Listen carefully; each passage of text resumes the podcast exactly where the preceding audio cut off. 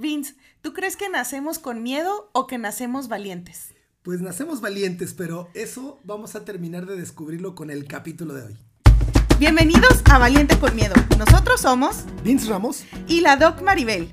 Pásale, ponte cómodo, ponte cómoda. Hoy queremos decirte que nosotros creemos firmemente que eres valiente. Y justo nuestro objetivo es que a través de historias, herramientas y reflexiones, que te compartiremos acerca del miedo, logremos atravesar nuestros más grandes miedos. Recuerda que el cobarde vive hasta que el valiente quiere. Hola, qué emoción, qué emoción. Nuestro primer episodio de podcast. Ay, no, estoy, tengo mucho miedo. bueno, yo también tengo que confesar que pues de eso se trata, ¿no? Se trata de este, de vencer el miedo, y, pero, pero de una manera muy diferente. Ya, ya no me quiero adelantar. y bueno, pues para los que no nos conocen, yo soy la Doc Maribel, su doctora favorita. Y yo soy Vince Ramos, su economista no tan favorito. y bueno, estamos muy, muy emocionados de, este proyecto, de, lo que, la, unión que estamos haciendo, de la, la, sinergia que estamos haciendo, porque aparte tenemos una diferencia de 20 años de edad. Este, que no se nota, por cierto. No, no, no se nota. Y, pues decidimos hacer este, este podcast porque, bueno, voy a hablar de mí. A mí me, gustó mucho decir, ¿sabes qué? Em, muchas de las cosas que he visto que nos frenan mucho es el miedo. O sea, lo he visto manifestarse de N cantidad de maneras, eh, decisiones que se toman o no se toman, acciones que se toman o no se toman por miedo. Y creo que es algo que impacta muchísimo ya nuestra vida, pues tanto de eh, niños, adolescentes, adultos, adultos mayores, ¿no? Y hablar de, del miedo yo creo que es algo que se debe de hacer a profundidad. ¿Tú qué opinas, Vince? Sí, porque al final de cuentas lo que estamos buscando y, la promesa, y, y fíjense la palabra que estoy utilizando, la promesa es que a partir de oír lo que, lo que vamos a compartir y que también ustedes nos compartan eh, su, visión de todos estos, temas que vamos a estar hablando, abrir una conversación en la cual podamos hablar de, a mí me gustaría más que enfocarlo en el miedo, no sé si estés de acuerdo Maribel, en los sueños, porque lo que realmente es importante del miedo es cómo este a veces se interpone entre nuestros sueños y nosotros y el objetivo no es hablar tanto del miedo, sino de la parte de cómo podemos atravesarlo para conseguir las cosas que queremos. Y me gustaría, porque la doctora Maribel es así como, como muy, muy modesta, pero a mí me gustaría que nos platicaras, Maribel, que nos hablaras un poco de ti, que la gente que no nos conoce todavía nos conozca un poco más, así que platícanos de ti. Bueno, pues, ¿qué te digo? Yo soy de, la ciudad de Chihuahua, Chihuahua. y, pues bueno, yo soy la más chica de, de tres hermanas. Em, pues vengo de, una familia muy, muy tradicional. Mis papás son originarios de Sonora. Pero yo siempre he sido una niña como, bueno, fui una niña así como, ay, muy loquilla, ¿no? Muy, muy, muy, muy aventada, muy... ¿Eras? y, y pues cuando, no sé, como que yo siempre sentí como esta sensación de me quiero salir de mi casa, quiero hacer cosas distintas, quiero irme, ¿no? Y a los 16 años me fui un verano a Canadá y luego a los 18, ya que me gradué de, de preparatoria, tuve la oportunidad de irme a San Antonio seis meses a vivir y luego después me vine a Monterrey a los 19 años y aquí sigo, ya tengo 33 años y aquí sigo en esta ciudad, la cual me encantó para, para quedarme, para ejercer aquí. Y pues bueno, ¿qué te digo? En este andar, eh, algo que definitivamente ha sido sumamente retador para mí han sido pues miedos, miedos a muchas cosas. Eh, y, y, pues por eso es que para mí eso también hacer este podcast es uno de mis de miedos también porque pues al final del día pues es, me estoy exponiendo, ¿no? Me estoy como, como abriéndome a, a, esta parte donde no sé quién me está escuchando, ni qué está pensando de mí, ni qué, ni, ni, ni nada. Entonces sí creo que esto es, es uno de, de mis, de, de, mis cosas, añadir de, de qué cosas Maribel hizo con miedo. Bueno, un podcast, ¿no? Sí, oye, qué padre, ¿no? Porque si, si, si de repente hay algo que, que te da miedo o algo, en este caso, pues qué mejor que mostrar eh, en, la, en la realidad y en nosotros mismos este tema de miedos que se vencen, porque bueno, yo también tengo miedo. Déjenme ahora les hablo un poquito de mí, si te parece. Sí, Vince, dinos, ¿quién eres? Yo soy Vince Ramos, este, y bueno, Vicente, pero bueno, mis amigos, así que todos ustedes me pueden decir Vince. Yo tengo 53 años y se está riendo Maribel. Y yo vengo, fíjense, mi, mi, caso es completamente diferente al de Maribel en el sentido de que ella es la más chica de su familia, yo soy el mayor de la mía. También eh, estuve, viví, vengo de una familia muy tradicional, eh, papá trabajador, mamá en casa, y yo creo que yo tuve la fortuna de que viví en una, en una familia que gracias a, la convivencia con Maribel me he dado cuenta que era muy diferente a, a muchas familias, ¿no? Porque yo creo, y esto yo creo que va a salir también a la, a la, luz ahora que hablemos de todo este podcast, porque yo viví en una familia que me dio mucha seguridad. Viví en una familia muy abierta, una familia que eh, no, no, no, juzgaba y no discriminaba a nadie, una familia que no discriminaba por género, que no discriminaba por educación, que no discriminaba por nivel socioeconómico y que no discriminaba por nada. Y, y yo de alguna manera me, me, crié pensando que así era como, como la gente vivía, ¿no? Y, no. Y no. y, y, hablo mucho de este tema de la seguridad porque independientemente de eso, eh, ahorita Maribel hablaba de que, de que el hacer este podcast em, da miedo y, y les voy a hablar un poco de que yo fui en cierto sentido como, como el hijo que toda familia hubiera querido tener, ¿no? era como que el que seguía los pasos, el que seguía, el que no daba problemas en la casa. A diferencia Uy, el que todo papá desea, sueña tener, ¿no? El niño bueno. Sí, el que estudia, el que no da problemas, el que saca buenas calificaciones, el que hace todo lo que se supone que debes hacer. Pero eso viene con un precio.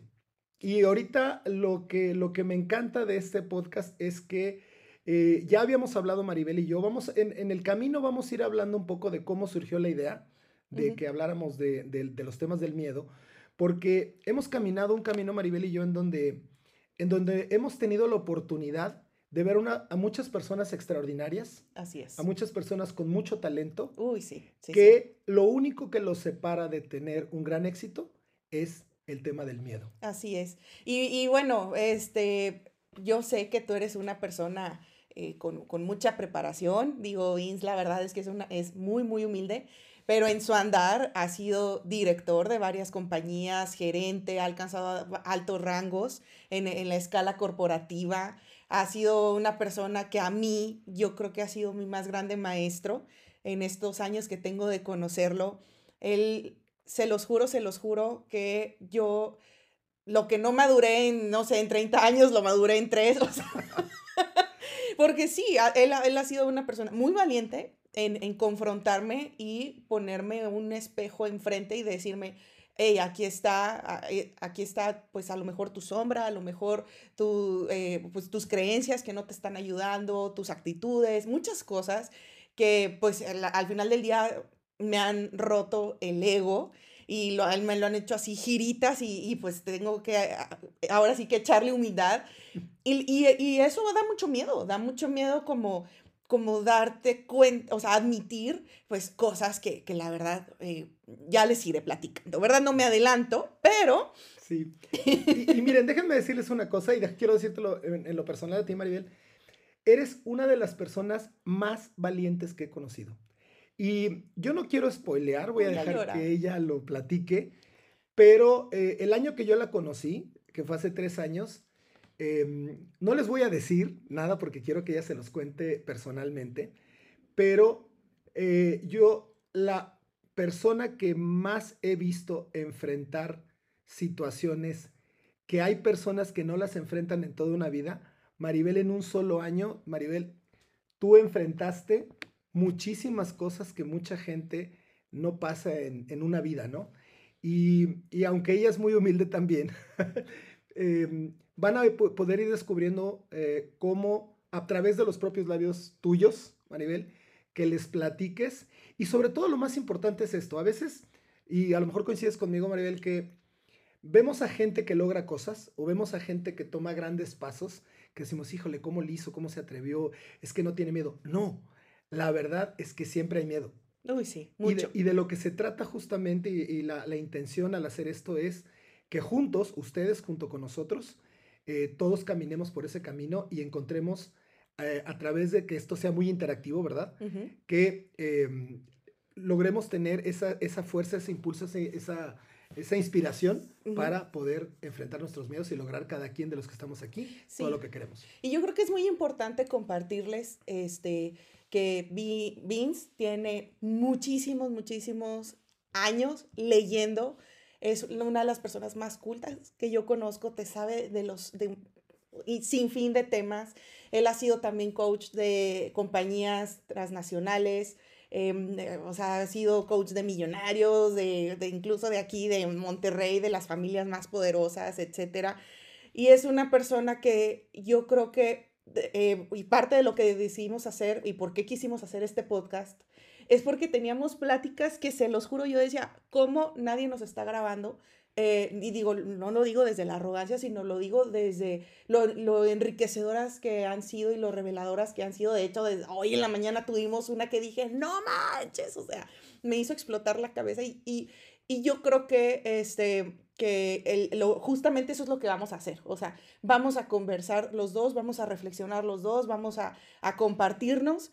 Y para las personas que, que, que si tú estás escuchando esto, si llegaste aquí, eh, este mensaje es para ti porque te lo queremos compartir. Ahora sí que es como, como traer un, un, microfonito y, y, y, sacar nuestras conversaciones este, que, que, tenemos entre los dos. Y bueno, además de que has sido una persona muy, muy desarrollada en el, en el mundo de, de ahora de, de todo esto del crecimiento personal, eres un ser que jamás juzga. O sea, y, eso a mí me encanta, me encanta el de, de, tu apertura y demás. Y bueno, yo por, nos conocimos justamente en una certificación de coaching y que hace una doctora en una certificación de coaching. Oye, y que hace un economista también. Y que hace un economista, ¿cómo llegamos los dos? Y por azares de la, del, del, del destino, pues a mí me empezaron, sí, este, a mí me empezaba a interesar mucho los temas de desarrollo personal después de que me, me gradué y que empecé a trabajar y que, o sea, porque ya sabes, ¿no? Típico de trabaja, bueno, estudia, estudia tu carrera, ocho años, ¿verdad? De carrera, me gradué y empecé a tener esto de, quiero hacer la especialidad, no la quiero hacer, ya les contaré todo el rollo de por qué no hice una especialidad en un hospital. Y cuando empiezo a trabajar en, en, en mis empleos, como que empiezo a sentir como este vacío, como este, esta falta de sentido, de propósito, de a dónde voy, ya esto es mi vida, hasta aquí llegué, ya esto es lo máximo que puedo llegar, ¿no? Y, y di, di con una industria maravillosa, que ya hablaremos del tema, pero que no es el punto del podcast, ¿no? Pero que ahí fue donde por primera vez conocí quién era un Jim Rohn, un Tony Robbins, una Lisa Nichols, empecé a leer, empecé a cuestionarme y terminé en un proceso de, de, de, coaching que desafortunadamente por malas prácticas tiene muy mala fama, pero que a mí en lo personal me sirvió increíblemente, me cambió la vida y ahí fue cuando empecé con estos temas de creencias, de, eh, de, de, las cosas que me funcionan, de las cosas que no, y sobre todo cómo puedo verme, cómo puedo ser más consciente y de esa manera lograr tener una vida más plena, una vida más eh, satisfactoria para mí, ¿no? Y bueno. Y mira, bueno, ahorita que estamos ya en, en estas confesiones y, también, y es importante saber cómo llegamos a este punto de querer hablar sobre este tema.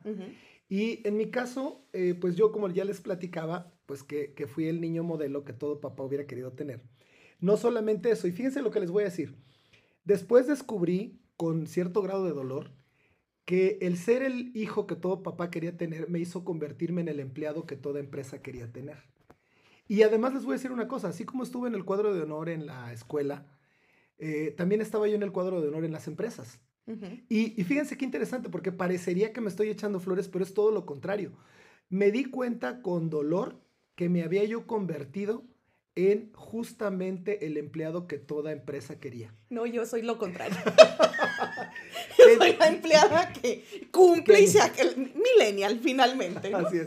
Cumple y, se acabó. Y bueno, yo no, yo era, la, yo era la clásica persona que me, aparentemente me premiaban, aparentemente me premiaban desde mi primer trabajo cuando tenía veintitantos años, o sea, sí, ya, ya sé que ya llovió. Y yo cero. Sí, y, Maribel cero. Eh, eh, no, no hubo una sola empresa en la que yo supiera lo que era pagar gasolina, pagar un carro. ¿Por qué? Porque como era tan buen niño también en las empresas, me premiaban con el carro, me premiaban con la gasolina, me premiaban con un montón de cosas, con mi tarjeta corporativa y todo, que desde fuera se ve muy padre. Como que dices, oye, es la vida que todo el mundo quiere tener. Pero lo que yo no me había dado cuenta es que todo eso era siempre dado por alguien a cambio de que yo hiciera lo que me decían que tenía que hacer. Entonces, eso... Es tu estrellita en la frente. Es mi estrellita en la frente. Entonces, eso empezó a chocar con algo muy profundo que yo siempre he deseado, que es el tema de la libertad. Entonces, eh, me empecé a dar cuenta, más o menos a la edad actual de Maribel, que no me gustaba, que ya no me estaba gustando tanto eso.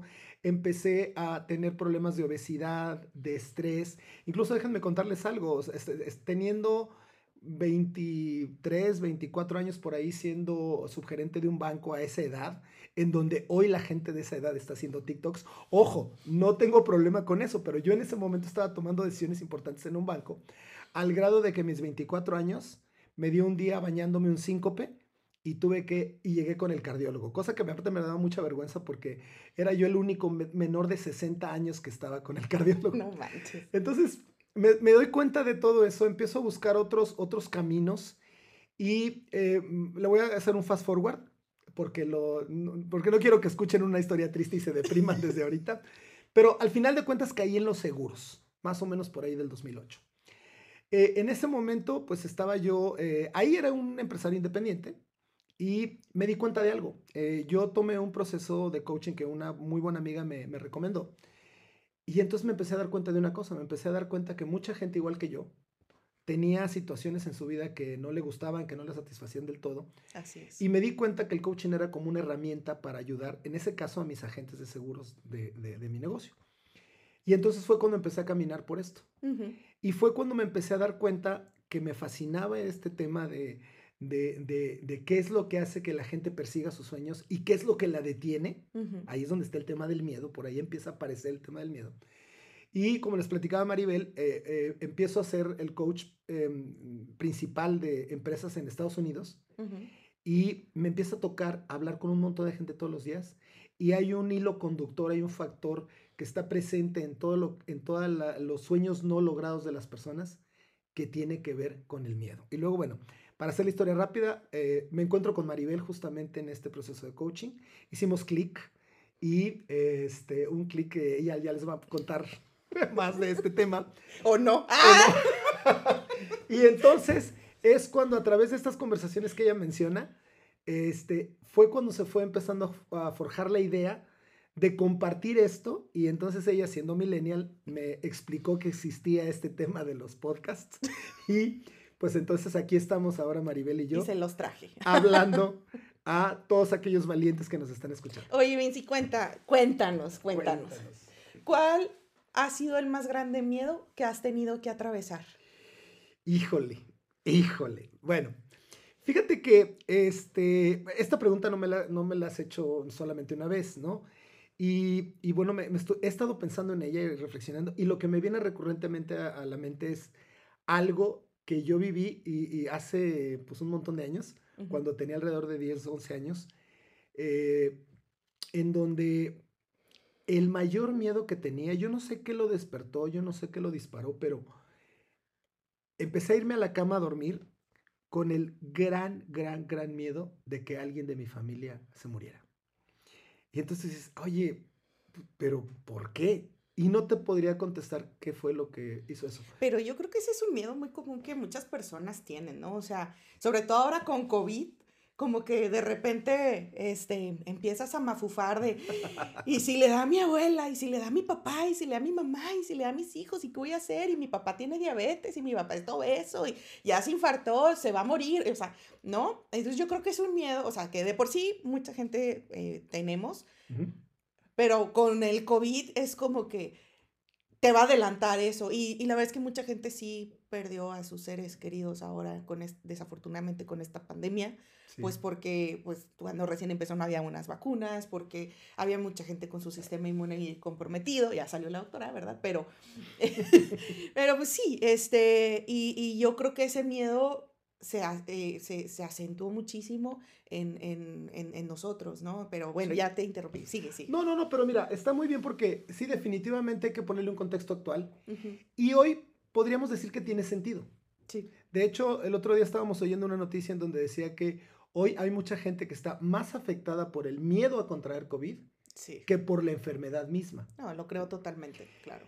Pero regresándome a lo que te estaba yo contando, eh, hoy tiene sentido porque estamos en una pandemia global, hemos empezado a, Yo creo que hoy por hoy no hay una sola persona que yo conozca que no tenga una historia de alguien cercano que murió por COVID. Sí, es cierto. Pero en aquel, entonces, eh, en el que yo tenía 10 años, hace 40. Estaba la peste, ¿no? no, qué mala. No, eh, realmente no, no, no había un motivo real por el cual yo eh, se justificara el miedo. No se habían muerto nadie de mi familia, nadie tenía una enfermedad terminal, nadie estaba demasiado anciano. Se te ocurrió, ¿por qué no? Voy a tener miedo. Exactamente, miren, de repente no sabemos de dónde sale el miedo. Eh, vamos a decirles algunas cosas, Maribel y yo, pero todavía no es el momento, apenas estamos conociéndonos. Pero lo que sí quiero decir es esto. Ese miedo, lamentablemente, se hizo realidad, pero no cuando tenía yo 10 años, sino como 5 años después en el que en un accidente eh, perdí a mi abuela y a mi hermano. Y, pero lo más importante es esto y es lo que quiero compartir y como empezar a, hablar de los tipos de miedo que nos, que nos, que nos eh, toman por la garganta porque hubo cinco años en donde yo todas las noches me dormía con miedo, me despertaba en mitad de la noche con miedo de que alguien de mi familia eh, muriera. me hice todas las historias del mundo, estuve eh, recreando en mi cabeza cómo me iba a sentir, quién me iba a faltar. Eh, y, el tema es que durante cinco años estuve sufriendo por algo, pues que veámoslo de una manera, de una manera fría. Todos, tarde o temprano, algún día vamos a experimentar la muerte de un ser querido. Así es. Sí, porque la vida continúa y eventualmente nuestros amigos se van a empezar a morir. Pues somos seres mortales. Eh, claro, y forma parte natural de la vida. Eh, pero el punto que quiero mencionar es que, y va a ser un tema bien padre de un, de un episodio posterior, no me quiero adelantar porque a poco no es fascinante todo esto, pero lo que quiero hablar es de que era un miedo de algo que podía pasar, pero que estuvo torturándome durante cinco años. Y que como quiera pasó. Que como quiera pasó y que además, en el momento en el que ocurrió, no se pareció en nada a todas las, a todas las fantasías terribles que me hice, a todas las pesadillas que tuve, a todo lo que sufrí. Y además, el haber estado sufriendo por, por ese tiempo ni me preparó para nada, ni, me, ni hizo que fuera menos difícil, ni, ni me ayudó a superarlo. Y la reflexión que me queda, que es como para empezar a calentar aquí todo este tema, es... Em, que lo único que hizo fue torturarme durante cinco años. Pero, pero a, mí, a mí lo que se me hace increíble es que, o sea, no me imagino, o bueno, me quiero, me, me pongo a imaginarme cómo es tener un miedo enorme que te quita el, el, el, sueño de qué voy a hacer y qué pasaría si le pasa esto a mi mamá, mi papá, un hermano, mi abuela, la, la, la. Y cuando llega un, un buen día, bueno, un, un, mal día. un mal día, perdón, en el que en el que, oye, este, pues nos, no, nos, o sea, se fueron tu mamá, tu abuela y tu hermano, que fue el caso. Y bueno, o sea, y, y no, no, pues no se han reportado. Y, que, y, que, y que entonces ese miedo se empieza como a decir, a, volver, no sé, ¿qué sentías en ese momento? ¿Qué pasaba por tu mente? es, es, ese tema, ¿no? Que decía yo, eh, me, me, me, representé la película de qué pasaría si, si muriera alguien de mi familia. Y, es estar con esa tensión, con esa sensación de, miedo. Y de repente un día, eh, bien como tú lo dices, ¿no? Eh, se van mi abuela y mi hermano a un viaje y, entonces de repente surge como la primera señal, ¿no? O sea, oye, una llamada telefónica que dice, oye, no han llegado. ¿Cómo que no han llegado? Ya deben haber llegado. Oye, pues a lo mejor se retrasó el camión o no sé qué. y luego una hora más y no pasa nada, dos horas más y no han llegado. Y aparte, piensa que era la época en donde no había celulares, donde no había redes sociales, donde no había nada, en donde toda la información se movía de una manera con una lentitud diferente a la que se mueve hoy en día. ¿Y tú qué sentías? ¿Qué pensabas? ¿Qué pues, pasaba? Pues te voy a decir una cosa, es como, es como, como si todo ese miedo que había tenido, como que de repente empezaba otra vez, pero ahora con más intensidad en que, hoy ya pasaron tres horas, ya pasaron cuatro, ya pasaron cinco. Y siendo yo el mayor, teniendo 15 años de edad, este, de repente llega un punto en el que mi mamá está toda preocupada, porque se trataba de su mamá y su hijo. En el caso de mi papá era su suegra y su hijo. Y, este, y entonces eh, llegó un momento en el que mi papá dice, pues vamos a hablarle a un tío tuyo y vente tú, yo el mayor. Y, y, es tomar la carretera, seguir el camino que ellos siguieron, porque no hay medio de comunicarse como los hay hoy en día. Claro. Y entonces, ese miedo que sentí que no tenía forma, que no tenía justificación, ese día sí tenía justificación, porque vamos recorriendo el mismo camino que ellos recorrieron, ¿Y preguntando en los ¿Qué pensabas cuando ibas en esa carretera? Eh, lo interesante es que es que mm, ahí todo lo, todo lo que te imaginaste desaparece y entonces lo único que hay, lo único que sientes es miedo puro en su forma más cruda. Ah. Porque después empiezan a llegar las noticias, porque empiezas a llegar a un pueblo y dicen, oiga, pues no, supimos de un camión que tuvo un accidente eh, tal día, tal hora. Y luego empiezas a recibir otra noticia de que efectivamente hubo un accidente de un camión que se cayó un barranco y no hubo ningún superviviente. Y luego empiezas a recibir la noticia y vas recibiendo en pedacitos la información. ¿Y, qué, y tú qué piensas en ese momento? pues no piensas nada. En, en ese momento es la pura y cruda emoción del miedo. ¿Sí? Y además un miedo que ahora sí tiene justificación. Claro. Un miedo que ahora tiene bases diferentes. Un miedo en donde toda la información que va llegando confirma tus, tus, tus peores pesadillas. Exactamente.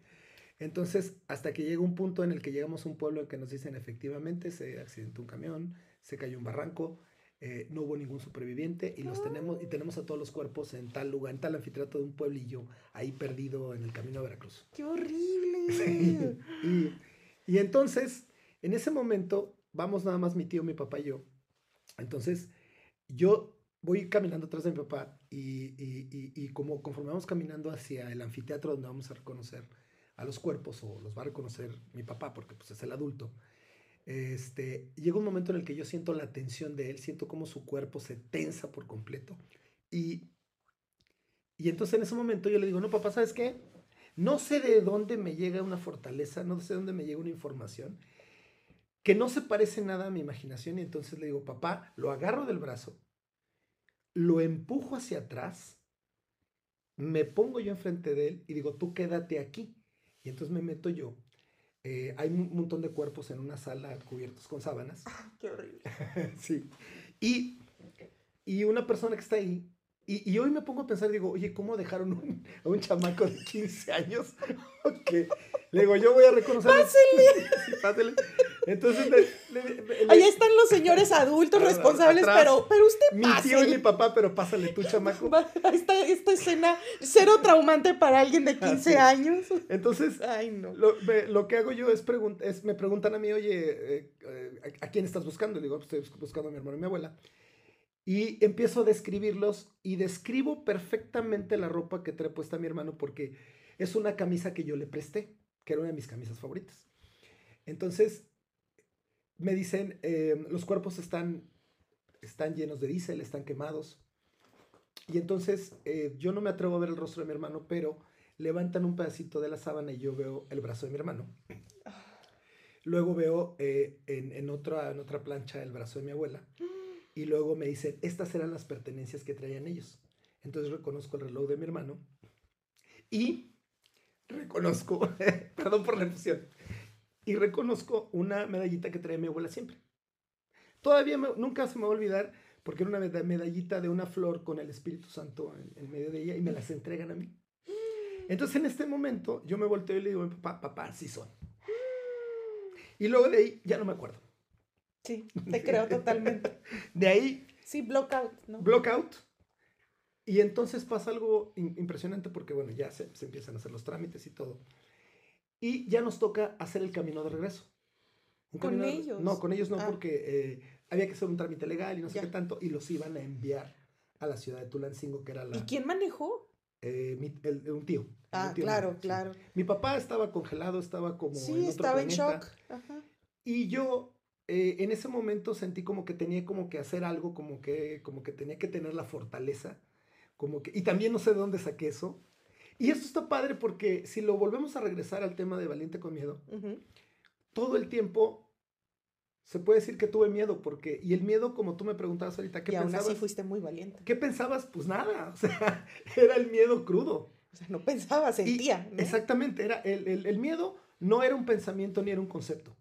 Era algo que estaba sintiendo profundamente. Sí. Pero había algo que tiene que decir, bueno, pero no me puedo quedar parado porque mi papá está en shock, mi tío no sabe qué hacer. Afortunadamente lo que sí sabía hacer era manejar. Y entonces ahora sí empezó el pensamiento, ahora sí empezaron las conversaciones.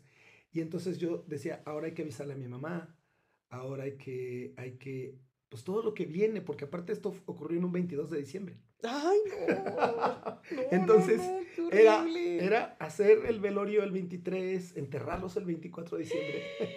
sí, fue la peor Navidad de la vida. Supongo que no ha haber sido muy, muy, muy padre. y mira, no, quiero hacer esto demasiado largo porque ahora te va a tocar a ti, pero Santo Cristo. sí quisiera yo decir que este, cuando vamos de regreso, y es lo último que voy a, que voy a comentar, y, porque todo esto va, va, para algún lugar, y, y, lo último que quiero comentar es que cuando vamos de regreso,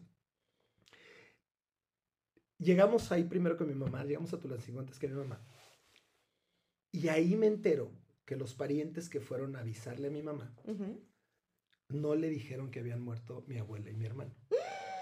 Yo no sé qué le dijeron, pero mi mamá llega y en lugar de un ataúd ve dos.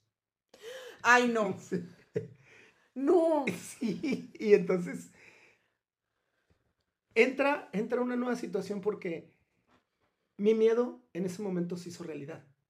Y se hizo realidad con algunos detalles que yo no me hubiera imaginado. Por eso te digo, y regresándolo al tema, eh, me di cuenta que todos esos cinco años de sufrimiento, de imaginar que pudiera morir alguien de la familia. Fueron de Oquis. Sí, exactamente. Y esa es la parte importante de, todo de toda esta historia. de nada sirvió, ni, Porque pasó como te lo imaginaste, ni fue el escenario, ni estabas preparado. Así es. Y al final del día te torturaste para nada, que como quiera pasó, y cuando pasó, de nada sirvió tu tortura durante tanto tiempo. Y lo interesante es que cuando ocurrió, fueron otras cosas, fue el amor, fue el ver a mi mamá sufriendo, lo que sacó la parte valiente, lo que sacó la parte que todos tenemos, que es la parte, y, esto me da pie porque, porque vamos a hablar, ya nos va a tocar hablar, de que todos somos valientes, de que todos nacemos valientes. Sí. Y, y a veces no confiamos en nuestra capacidad de sacar a ese valiente que todos traemos dentro cuando las circunstancias lo exigen. y bueno, end of story porque ya tampoco quiero que se me pongan a llorar. Que nacemos tan valientes al grado que nos tienen que cuidar. O sea, porque si no, o sea. Exactamente, haríamos cosas que. O sea, por eso nos accidentamos tan de, de, de chiquitos. Los, a los dos años es cuando les pasa de todos a los niños. Es como, porque no hay miedo, no hay miedo. Exactamente. y, y, tengo un hermano que tiene la evidencia con una ceja partida muy a los Ay, pues yo tengo cicatriz en la rodilla, en el labio. O sea, me, me, me, me corté con una placa de un carro, la rodilla, y voy, o sea, porque pues, sí, entonces pues bueno. Ahora déjame preguntarte a ti, ahora ya... Ay, no, ya, me dio miedo. Ya quise sacar a todos el pañuelo y todo, los invito a que vayan y se sirvan una cervecita, un tequilito, un whisky para que nos acompañen, se relajen un poco. y ahora platícame tú, ¿cuál es, ha sido tu más grande miedo? El más grande miedo que he tenido que atravesar. Híjole. Pues han sido muchos. Este, eh, pero sí, pero así de, entrada, honestamente, el primero que se me viene es este cuando empiezo a darme cuenta que estoy sintiendo cosas por mi mejor amiga en este momento.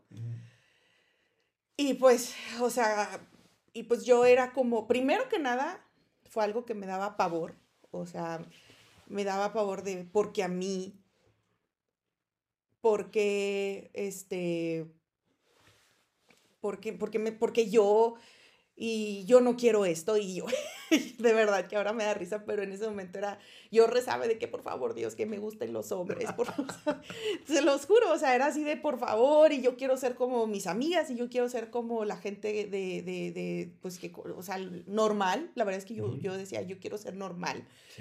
Y les estoy hablando que esto era cuando yo tenía como 17, 18 años, ahorita tengo 33, te estoy hablando que esto fue como en el 2007, por ahí, que no había las series de gays como las ves ahorita, no había tele con gays, o sea, no había, no había nada, ¿no? Este, en, en, en mi escuela, pues, ya sabes, el típico niño, o sea, uno del, por generación, yo creo, ¿no? Este, en mujeres no tenía ningún referente. Y empecé a sentir mucha culpa, porque aparte yo estaba muy metida en los grupos de la iglesia, en la, esta parte de, de, de, de, me iba a los retiros y todo este rollo, entonces yo decía, Dios no me va a querer, este, me voy a ir al infierno, y, y, y, y, sobre todo era, o sea, le voy a hacer mucho daño a mi familia. Oye, aquí tengo una pregunta, porque me decías que por un lado le decías, Dios, por favor, esto, pero uh -huh. después decías, Dios no me, va, no me va a querer. Sí, pues yo le decía, ay Dios, pues hazme heterosexual, o sea, pues no, hazme el milagrito, o sea, de, para no tener que atravesar cosas que yo sabía que iban a pasar en, en, en, en mi familia, ¿no? Y, y pues bueno, eh, por más que me rehusé, que me negué, que luché, que, me, que hubo, o sea, era algo que no, no dependía de mí o no era, una no era una elección mía, no era algo que yo decidí de, ay, me va a gustar y, y hoy y está de moda, entonces hoy, como me voy a poner una chamarra, o sea, era algo que, eh, que, que, yo no podía e, evitar o cambiar, ¿no? Eh, y pues eh, una de mis hermanas se da cuenta porque nos, nos descubrió a, a, a, a mi amiga. Oye, ¿cómo fue ese momento? No, horrible, horrible, pues, porque pues estaba mi amiga de visita, este, en mi casa, y en eso, pues, mi hermana estaba ahí con nosotras y no sé qué, se va, y mi amiga y yo nos empezamos a besar, porque pues obviamente era así como que en cuanto estábamos solas era así que nos empezamos a besar, y, y en eso mi hermana regresa y nos ve. Y como que en su shock nomás pues se va y ya pues le dice a, a, mi mamá. Y a mi mamá un tío ya le había dicho así como que, oye, oye, Maribel y su amiga como que está raro, ¿no? O sea, nunca falta el mal pensado. Ay, porque mi mamá ni cuenta, mi papá menos. O sea, la verdad es que, pues como mis papás siempre trabajaron mucho, como que no, no, no estaban casi en casa. Y, ¿No este, era un poco también negación? Pues yo creo que también. Y pues yo siempre he sido muy femenina, entonces este, como que jamás se imaginaron. Digo, obviamente hay muchísimas personas este, lesbianas o bi o lo que sea muy femeninas, pero pues también estaba como este estereotipo de que yo no era la, la que jugaba fútbol y, y la, la del pelo corto y no sé, o sea, entonces sí, pues yo creo que jamás se lo imaginaron, o sea, porque ni, ni yo sabía, para empezar, ¿no? O sea, ni yo me imaginé nunca. Y después, pues, mi mamá como que muy hábil ella, se sentó conmigo y en lugar como de como de hacerme sentir que estaba mal o equivocada o lo que sea, pues fue de Maribel, yo, lo que sea, yo te amo y no sé qué, y total me echó un choro mareador, uh -huh. y ahí fue donde yo le dije, no, pues sí, es mi novia, no sé qué, y, y, y de, después de ahí se vino un calvario donde mis peores miedos, mis peores pesadillas, no nada más eran lo que yo me imaginé, eran muchísimo peores. Oye, aquí me gustaría que me, me que, porque estoy oyendo como que eran como Dios, dos miedos principales. El primero, descubrirte a ti misma. Ah, sí, asumirme fue horrible. Asumirme, asu, asumirte así como que, oye, soy diferente. Me daba mucho miedo asumirme, Ajá. pero en el momento en que lo hice fue muy liberador. O sea, cuando ya dije, a ver, o sea, sí me gustan las mujeres, ni modo, o sea, lo acepté, así como embrace it. Y el segundo era como que, ok, ya lo acepté era, yo. Era que yo sentía que yo le iba a hacer mucho daño a mi familia. Ok. ¿no? El, el, el, ser diferente. Por eso lloré tanto con la película Encanto, que bueno, que soy yo. yo, no, yo soy la de que no tiene el don, ¿no? Y, y pues mi mamá fue la que se lo comunicó a todo mundo, ¿no? A mis hermanas, a mi papá, este me llevaron con psicólogos, me, llevaron con psiquiatras, me llevaron con una persona que me, me quería hipnotizar, me, bueno, con, ah, fuimos a San Juditas, se los juro por mi vida, fuimos al San Juditas, mi papá cincó ahí, o sea, bueno, de todo. Y yo sentía, o sea, primero que nada un chorro de culpa, segundo, este, nunca, nunca se me va a olvidar, o sea, que que escuché palabras como hubiera preferido que fueras puta, hubiera preferido que fueras drogadicta, nos diste en la madre como familia, nos estás destruyendo. ¿Y eso de quién venía? Pues de, de mi papá, de mi hermana la mayor. Eh, y ahora ve con esta persona y, y, yo me sentía como, como un bicho raro, me sentía como si yo este, como si yo fuera una maldición para mi familia, como si, como si todo lo, que, lo malo que pasara en mi familia fuera mi culpa. Y yo les estaba causando daño, yo les estaba causando este, eh, eh, terror y, y, la mirada, la mirada de, de que recibes de, o que recibí de parte de mi papá todos esos meses era horrible, horrible y llegó un punto este, ah, porque para esto, afortunadamente, pues em, los psicólogos con los que yo fui o los médicos y todo, pues era de, pues dale tiempo a tus papás, ¿no? O sea, tipo, tú estás bien, ellos están mal, o sea, es su ignorancia, etcétera, etcétera, son sus prejuicios. Este, y llegó un punto donde mi papá dijo, no le quiero pagar la colegiatura, o sea, yo estudiando medicina con promedios arriba de 90 y ya no me quería pagar la carrera porque en su mente, pues, ¿para qué si es marimacha, no? Este, que dices que tiene que ver, pero pues bueno, en su mente le hizo clic eso, este, me quería correr de la casa, em, eh, le, le, llegó a decir a, a un psicólogo, que después no sé por qué el psicólogo me lo comunicó a mí, que pues era como tirar una semilla al pavimento, ¿no? y, y yo, yo, yo, yo dije, les fallé, ¿no? Les fallé. Y eso fue lo que para mí tomé la decisión de, de me tengo que ir de mi casa. O sea, eh, ya no puedo, no, no lo soporto.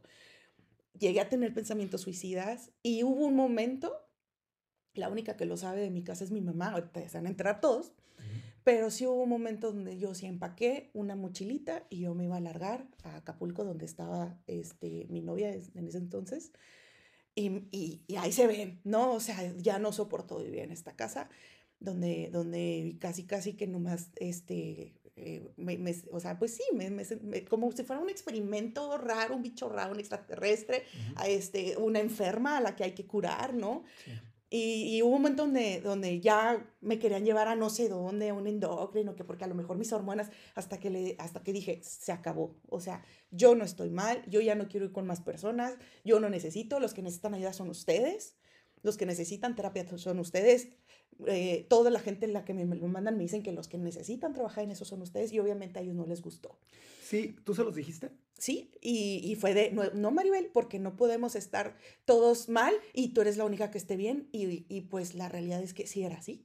O sea, yo era la que estaba, no, no hay ni bien ni mal, pero digamos que no, yo no tenía una enfermedad, yo no tenía una desviación, a pesar de que mucha gente ahorita piense que todavía sí, ¿verdad? En pleno 2022, pero eh, eso fue, eso fue, o sea, enfrentar el rechazo de las personas que más, que más amo, que más me importan, eh, el sentir ese rechazo de, de como apestada, como eh, que eh, ha sido algo que me, me, dio muchísimo miedo en su momento y algo que tuve que, que enfrentar solita, o sea, este, y que pues digamos que ahí estaba mi mamá, pero pero eh, al principio, pues sí le siguió mucho la corriente a mi papá. Ya cuando llegó a este grado de, de, de no le quiero para la colegio, ahí fue cuando salió mi mamá y, y que siempre, siempre, siempre le voy a estar agradecida que le dijo, pues si no quieres, este, que eso yo creo que lo tienen que hacer muchas mamás, este, si tú no se le quieres pagar la colegiatura, yo se la pago y si la quieres correr a la calle, yo me voy con ella. Y, y, Oye, pues, te quiero preguntar algo. Me gustaría mucho que, que, le compartieras a, la gente que nos está escuchando. Quiero que me compares cómo fue lo que tú te imaginabas contra la realidad. No, lo que yo me imaginaba era nada a la realidad. O sea, no, o sea, eh, la realidad fue muchísimo peor. O sea, yo no me imaginaba que iba a ser tan horrible, porque aparte, este rechazo duró años. O sea, no fue como que, ah, pues salí del closet y luego ya me aceptaron y todo mundo feliz. No, o sea, fue pelea tras pelea tras pelea, fue un distanciamiento de años, fue que fue dejarnos de hablar mi, papá y yo durante muchos meses. Este, y lo más triste es que yo vivía ya, eh, ya en Monterrey y aún así existía ese distanciamiento.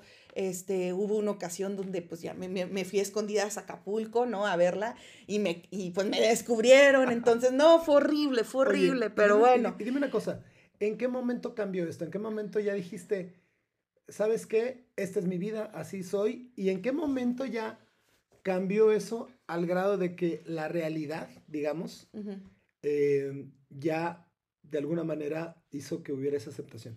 No, pues mira, el, yo creo que fue eh, que afortunadamente me encontré con, ya, ya en Monterrey, este, investigando, ya, ya existía Facebook, ¿verdad? no como ahorita, pero, em, y me encontré con, con, amistades que les había pasado lo mismo que a mí, eh, me encontré con amigos y me encontré con, con toda la comunidad, ¿no? Que ahorita LGBTTTIQ, que es W, ¿no? Pero pues la comunidad queer, este y ahí fue donde yo dije, ok, yo soy la que está bien, ¿no? Por así decirlo. Este, no tengo nada de malo, no hay nada malo en mí.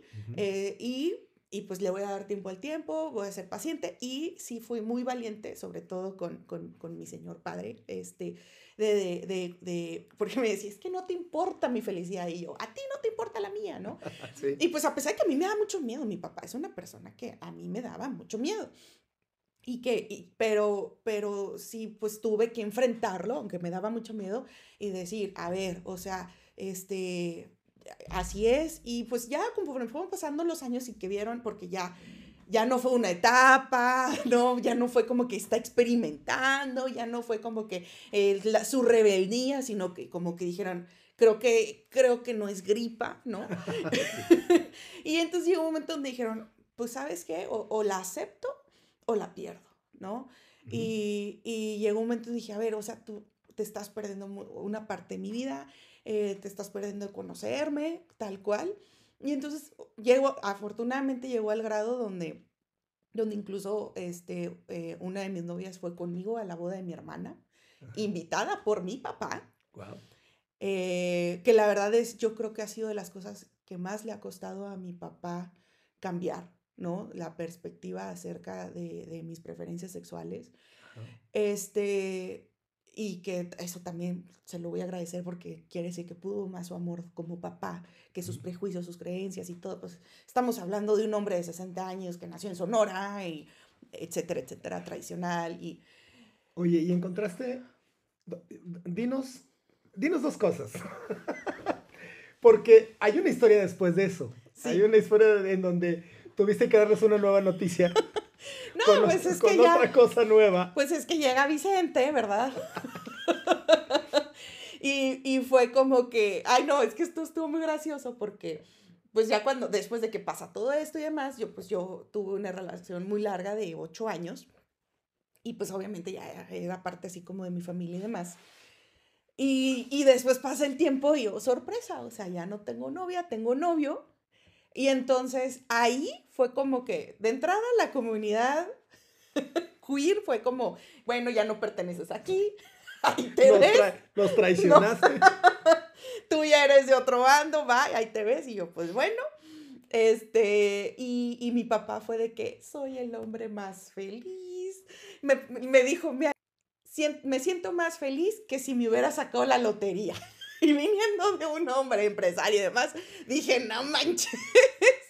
y, y pues, o sea, fue, fue para, ahora para mí fue muy, muy, em, muy, pues tuve que tomar otra vez la valentía de decir, ¿por qué no? Me voy a dar la oportunidad de tener novio, de, de, de este, me voy a dar la oportunidad de, de esta nueva etapa y fue, fue como también como saborear las mieles de, de, la heterosexualidad, ¿no? Este, de poderte besar en la calle, agarrarte la mano en la calle, eh, poder viajar en pareja, eh, sin, sin, sin, miedo, sin nada. O sea, son muchas cosas, y, o sea, esa, sentir esa, esa seguridad, esa aprobación, esa, esas cosas, ¿no?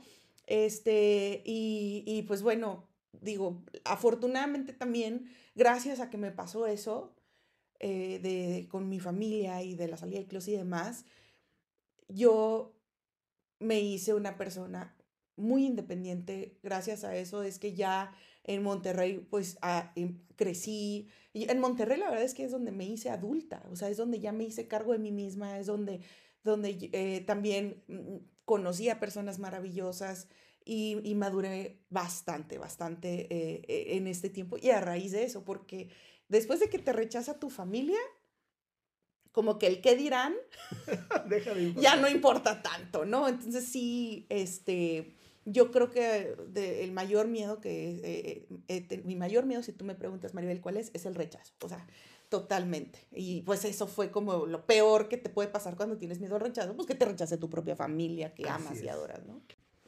Wow, Maribel. Oye, qué historias, ¿no? Y fíjense que cuando estábamos, Maribel y yo, eh, con todavía con la idea de antes de que esto se concretara, y nos estábamos preguntando cuáles son nuestros más grandes miedos. Y fíjense qué diferente, ¿no? El miedo mío de la imaginación, de algo que pues no había razón como para pensarlo, o el miedo tuyo acerca de las consecuencias que podía tomar, eh, revelar o tomar una acción eh, y lo que podía pasar, ¿no? Y lo interesante es cómo no se parece nunca lo que pasa por nuestras cabezas con la realidad. Y lo más importante, creo yo, es que no sabemos cuáles son las habilidades que tenemos hasta que pasa. Sí, sale tu fortaleza, sale esa parte de ti que piensas que, eh, que no vas a poder con eso y sale una fortaleza interna, sale una grandeza interna, una valentía que no conocías y sale como una especie de, de, luz, de rayito que te dice por aquí y tú puedes y dale, o sea, como que te llega la inspiración de algún lado y, y, definitivamente creces y te vuelves una persona muchísimo más grande, ¿no? Que, que el miedo. Sí, claro, y, de ahí que estemos postulando que esa valentía tuya ahí está sí. y sale justamente en el momento en el que se necesita. Así es. Entonces, pues bueno, lo que queremos ahorita, primero que nada, es darte las gracias por habernos acompañado, por haber compartido nuestros miedos, empezando por el miedo de arrancar el podcast, el proyecto que tanto tiempo lo platicamos. Y eh, pues queremos que nos platiques, platícanos, cuéntanos cuál ha sido tu más grande miedo, eh, qué pasó, qué hiciste, de dónde sacaste la fuerza y cuéntanos todo lo que quieras acerca de este tema fascinante que, tenemos y pues te voy a decir dónde, Maribel más bien es la que te va a decir dónde puedes compartirnos y contarnos todo eso. Sí, queremos que nos compartas cuál ha sido el más grande miedo que has tenido que atravesar, eh, qué, hiciste, qué aprendiste, eh, qué pasó. Y pues porque todos tenemos este, esa, esa, esa valentía y todos somos valientes. Recuerden que aquí tú eres valiente. Y para compartirnos y para seguir esta conversación e interactuar, síguenos en un grupo de Facebook que se llama Valientes con Miedo, así lo encuentras, y en nuestra página de Facebook también, nuestra fanpage, que se llama Valiente con Miedo Podcast.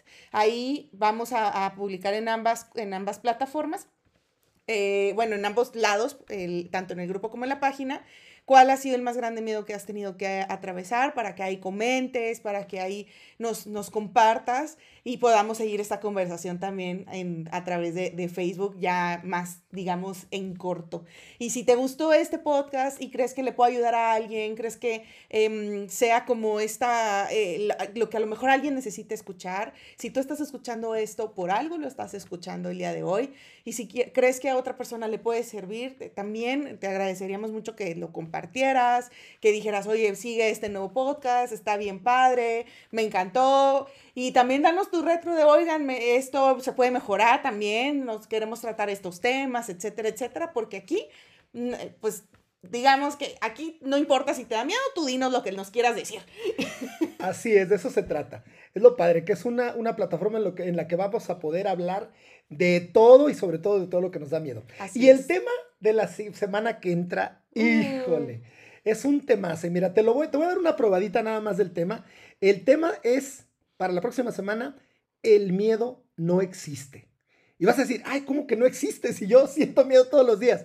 Bueno, pues si quieres saber por qué podemos afirmar que el miedo no existe, no dejes de conectarte el próximo martes a nuestro, nuestro podcast para que te platiquemos por qué el miedo no existe. Muchas gracias por acompañarnos y que tengas un excelente día, que estés muy bien. Besos a todos, saludos, bye bye.